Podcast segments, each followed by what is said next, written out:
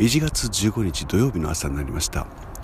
数日ぶりに氷点下を記録している東京ですがだからなのか大変風が冷たく、えー、背中にぶち当たってまいります、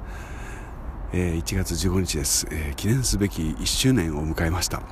えまだまだ喋るのは大変苦手で一発で1分で決めて終えるということはすごく少ないんですけれどもまあ、えー、この1周年を機にこの使い方をちょっと決めてみようかなと思いました、えー、外向けにあまり名前を出さないようにっていうこともちょっと考えてみたんですけれども、えー、どうせ聞く人もたくさんいるわけじゃないし、えー、大体去年その五十肩をやった時に大変これが有効だったということが分かったのでえ喋る日記の代わりにしていこうというふうに思います、えー、記録するのがめんどくさくなった時のために喋って日記として、えー、記録していく。これでしばらくいこうかなと思います。はい、えー、昨日の日記をじゃあ書きましょうか。あの、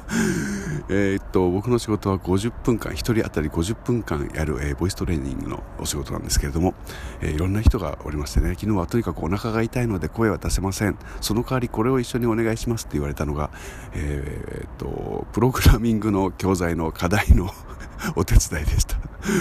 僕はそんな言語見たこともないよっていうのにこう課題をですね、えー、これはどうなってるんですかどうなってるんですかと聞かれるままに調べてですね、えー、課題見事にクリアしました。なんか楽しくなってきましたね。僕もそれインストールしようかなと思った、えー、昨日の金曜日でした。そして夕べはよく眠れました、え大丈夫万全でございます。